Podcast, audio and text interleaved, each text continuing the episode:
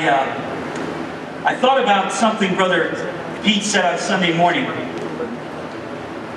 When he said, By faith I have received my son. And you know, he talked about vision, having that vision. We've been talking about that. And, uh, and tonight I'd like to take it to another level. I'd like you to think about not only the vision that we have of this mountain, the vision we have of the hope of the great things God's going to do, the vision we have of Christ, that vision, Lord, that we have in our minds where we know he was nailed to the cross, and in being nailed to that cross, he set us free. And by the blood that was spilled, we have life, and we have life eternal. Tonight, I want to, I want you to think about expanding that vision. I want you to think about expanding that vision because when you expand, when you enlarge the vision, why? It sets at liberty even those of us that have been baptized, that are sometimes buffeted by the enemy of our soul from day to day. It sets at liberty our spirit. And I'm going to read tonight from uh, second chapter of 1 Corinthians. and I'm going to touch on a verse in Second Corinthians. Second chapter, 1 Corinthians, ninth verse. This is a verse you've heard. Tonight, for a minute, I want you to really think about why God caused this scripture to be written and what it means to us in the church today. But as it is written, Eye have not seen nor ear heard, neither have entered into the heart of man the things which God hath prepared for him and them that love him. Now we've heard that probably many times in the church. The Apostle Paul was quoting Isaiah. You can find it in the 64th chapter, worded almost exactly the same. Eye have not seen, nor ear heard, neither has entered into the heart of man the things which God hath prepared for them that love him. Tonight I want you to think about what God really wants to do in your life. I want you to think for a moment how much He really does want to bless you. I want you to think for a moment how much higher He'd like to raise you up spiritually. Much more blessing He'd like to bring in, in your life. How much more of the miracles that He wants to send your way into your life and in the life of your family. But tonight I submit to you that we get stuck in a rut a little bit. And we maybe limit God by our negative thinking. You think so, Brother Jeff? Sometimes I think maybe we limit Him because we find ourselves in a little bit of a spiritual rut. Or maybe we're, we're a little bit negative. How many of you consider yourself negative people? had the nerve to put your hands up. You're positive, right? But yet we, we experience the trials of life. We experience the buffeting of the enemy of our soul. We experience the discouragement. We experience those things that uh, Jesus said we would not be immune to. But he promised us that he would see us through it. Tonight I submit to you, expand this vision of the mountain. I want us not to limit God in what going to do in your life. I believe tonight, sometimes individually, we limit Him. He wants to bless us. He just wants us to step up with this faith. Faith that our brother was talking to us about. By faith, I have received my sight. Tonight, brothers and sisters, spiritually speaking, I would today that we would see clearly the hope of the future. We would see clearly the latter day glory. We would see clearly what God's going to do when He brings back Israel.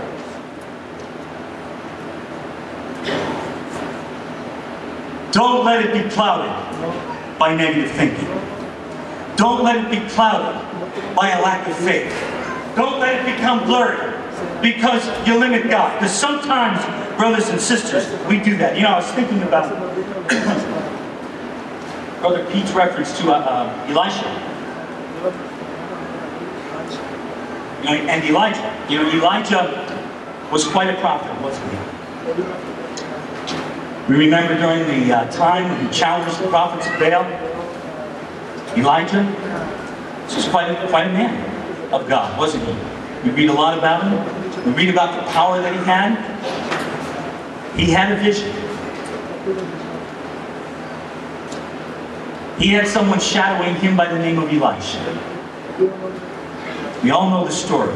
And Elisha is a great example, brothers and sisters, and young people tonight, of a God who wasn't going to settle for just having a vision.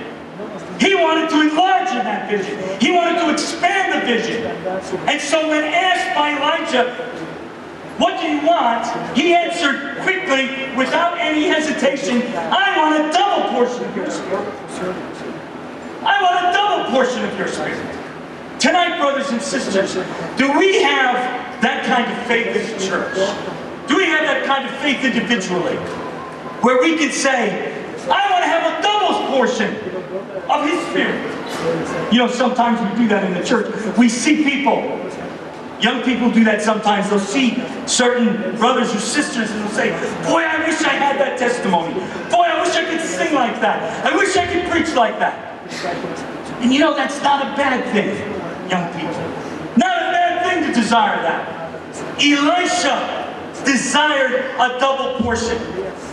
He just didn't want to have the same vision that Elijah had. He wanted to enlarge upon it. He wanted to expand upon it.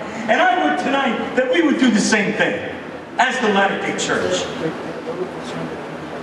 Sometimes, brothers and sisters, we limit them. Sometimes we limit them because our faith is not where it should be. And this is what I'm asking you to think about tonight. I would that we would recognize how much God wants to bless us, how much He wants to heal us, how much He wants to be able to give you the ability to do things you never thought you could do naturally.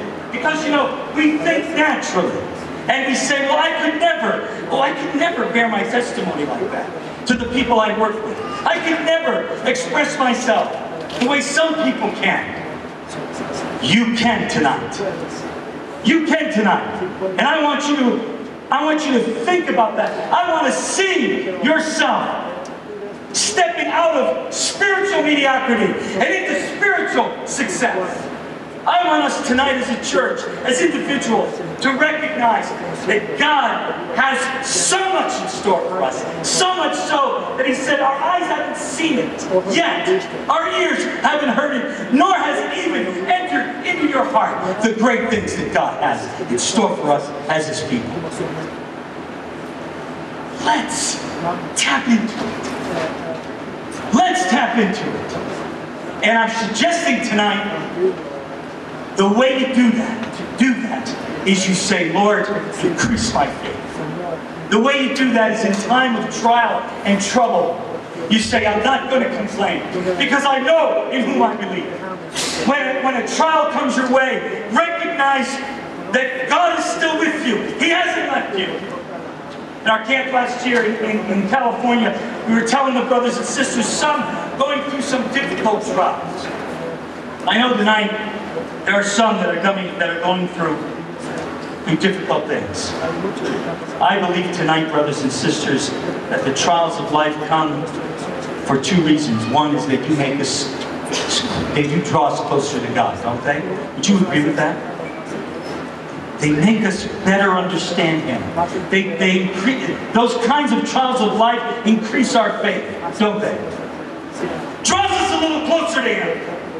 Secondly, tonight, Someday, somewhere, when you least expect it, someone's going to come up to you and say, I have a problem, and you're going to say, I once had that same problem. And you're going to have the ability to help them through it. You're going to have the ability to see them through it and to encourage them because you've been there. Let's not be bound tonight, brothers and sisters, by our past. You know, sometimes we do that, right? We limit the power of God because of our past. You know, Brother Larry the other night was talking about baggage. You know, we're all carrying it around. You know? I said to our seminar today, years ago, when I first started traveling, uh, the only luggage available on the market was the kind that you hoisted on your shoulder. You old world uh, travelers know what I'm talking about. Those days? Get that big thing, lug it on your shoulder. You have in there all your stuff, your shoes and your suits, and those of us that had business travel, you know, and you you carry that thing around the airport, you know. And then some genius intervent, invented luggage on wheels. luggage on wheels. Praise God for, for that. There are days, you know, when I lift that thing and it's pretty heavy, but you know, when I lean it over on the wheels, it feels like nothing. It feels light. Tonight, brothers and sisters, spiritually speaking, Jesus is on wheels. Give it to him. He wants to take it. He'll make the burdens light. Don't limit him tonight with our past. Sometimes we carry around guilt. Sometimes we carry around self-pity. Reading the outline, you know, what Brother Larry said, I thought it was so inspired. Sometimes we carry around those things. And we are bound sometimes by our, our past. I'm suggesting tonight that we let go of our past. Let's stand on the promise and the scripture in 1 John, the first chapter, when he says, if you've committed any sin, confess it before me with full heart, and I am just to forgive you. He forgives you. Go on. Don't carry it. Move on. Sometimes we don't, don't we? We carry it with us. Tonight, brothers and sisters, I think it's time we let the past stay. I want us to look to the future with a great hope, not just as a church, but as individuals, because there's so much that he wants to do with us, brothers and sisters. Thinking about Nephi, know, when the Lord told him, build a ship. And you know, if you read that portion of Scripture, he had no idea how to build a ship, did? And in fact, in that Scripture, it says that he let the Lord show him how to build that ship. And it says, Now I, Nephi, did work the timbers after the manner which was, uh, did not work the timbers after the manner which was learned by man. In other words, he didn't build a ship the way a man would build a ship. He said, Neither did I build it after the manner of men, but I built it after the manner which the Lord had shown unto me. Wherefore it was not after the manner of men. And here's a great prophet of God, brothers and sisters, who uh, God instructed to take his family, cross over to the promised land, and in doing so, he had no idea how it was going to be done. You know, sometimes that's the way we are spiritually, right? We don't know how it's going to be done. We don't know how we're going to be able to do it. We don't, we don't know how the marriage is ever going to be improved. We don't know how the family issues of, of life are ever going to get any better. We never, we, we, we wonder sometimes if our careers is ever going to change and get better. We limit God tonight, brothers and sisters, and I'm asking you, let's not limit Him. He wants the best for us. Let's increase our faith as the people of God. Let's increase our faith as a church so that we would feel the liberty of His Spirit in such a way that we will do things for Him, like I said before, that we would never dream of doing. He wants to use you tonight. He wants to bless you. He wants to give you the best. And I would tonight that we would examine our faith. I would tonight that we would examine where we are, especially in the times of trial, when sometimes we feel He's far away. He's not far away, brothers and sisters. He's just, He's just honing you. He's just shaping you. He's just molding you to be a little bit strong. He's just making you into a, a stronger servant for Him. And if you can stand the heat with his help, you'll come out the other end more purified, more beautiful, stronger, able to help your brother or your sister. Expand your vision tonight, brothers and sisters. There's no limit to what God can do. And when you do that, here's the scripture in 2 Corinthians. Now the Lord is that Spirit. Where the Spirit of the Lord is, there is what? Liberty. There is liberty. You know, brothers and sisters, sometimes we feel like we don't have liberty, right? And I, and I am just trying to bring your attention for a few moments that God has so much in store for you. He has so much in store for us as a church. Every time we anoint someone who is sick and they don't receive, I don't know about you, I know about these brothers because I think they would agree. If they're not healed, we walk away disappointed.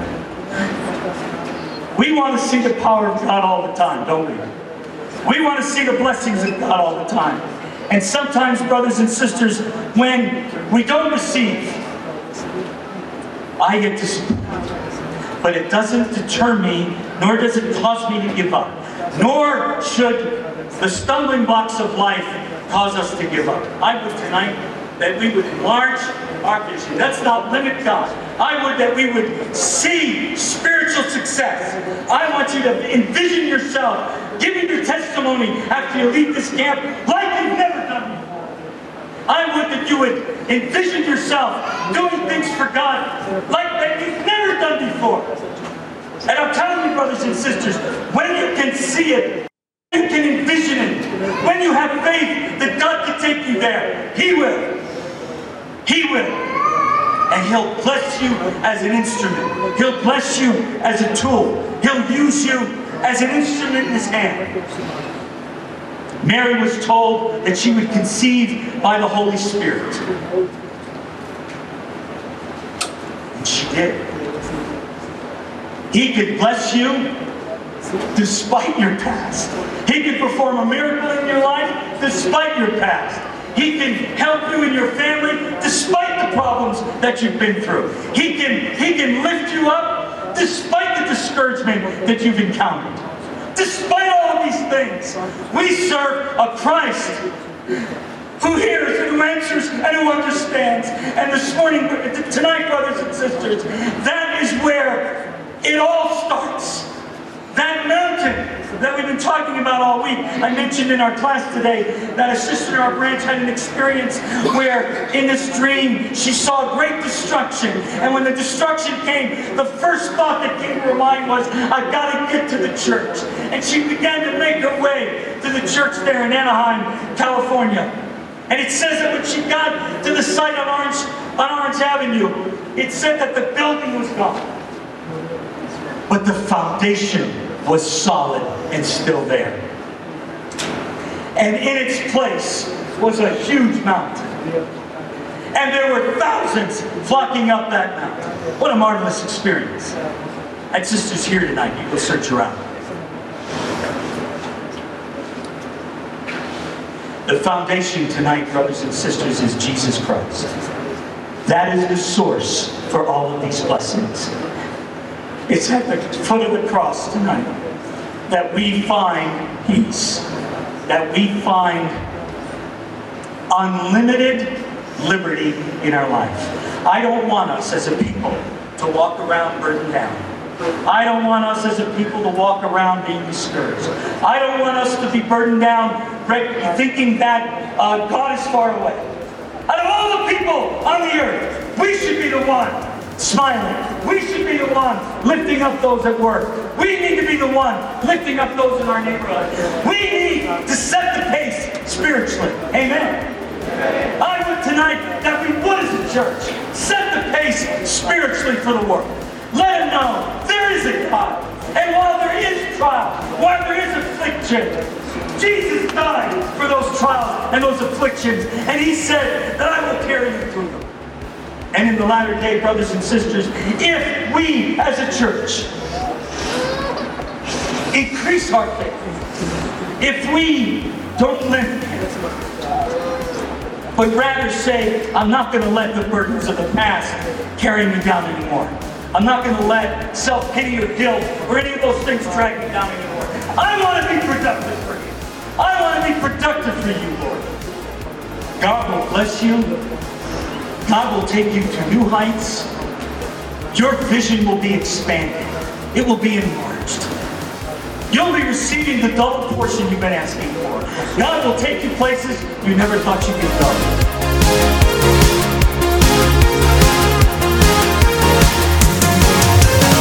You can connect with the GMBA on YouTube, all major podcast platforms, and Instagram. Make sure to like and subscribe, leave a comment, and share this with someone you know. Thank you.